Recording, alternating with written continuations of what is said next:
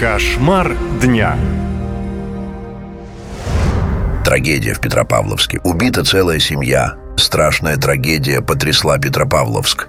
В микрорайоне рабочий поселок произошло тройное убийство. Погибшими оказались Юлия и Вадим Приходченко, а также их 17-летний сын Юра. На их телах признаки насильственной смерти. Семья много лет занималась ритуальным бизнесом. Сын учился в 11 классе одной из городских школ. Родственники до сих пор находятся в шоковом состоянии и от каких-либо комментариев отказываются. А соседи теперь боятся за свою жизнь. По их словам, настолько безжалостное преступление здесь произошло впервые.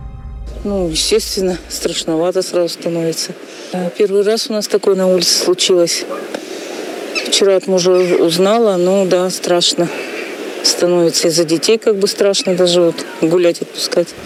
Полицейские сейчас выясняют все обстоятельства трагедии, в том числе мотив преступления. На месте убийства продолжает работать следственная группа. Сотрудники с металлоискателями и лопатами обследуют улицу в поисках орудия преступления. Полиции уже отчитались о задержании двух подозреваемых в тройном убийстве. Но ни мотив преступления, ни имен подозреваемых следователи называть не стали.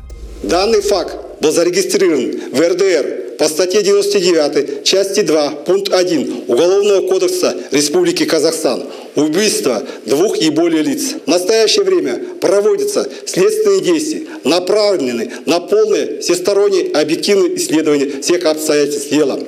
Дело находится на контроле прокуратуры и Департамент полиции Северо-Казахстанской области. Согласно статье 201 УПК Республики Казахстан, данное досудебное расследование не подлежит разглашению.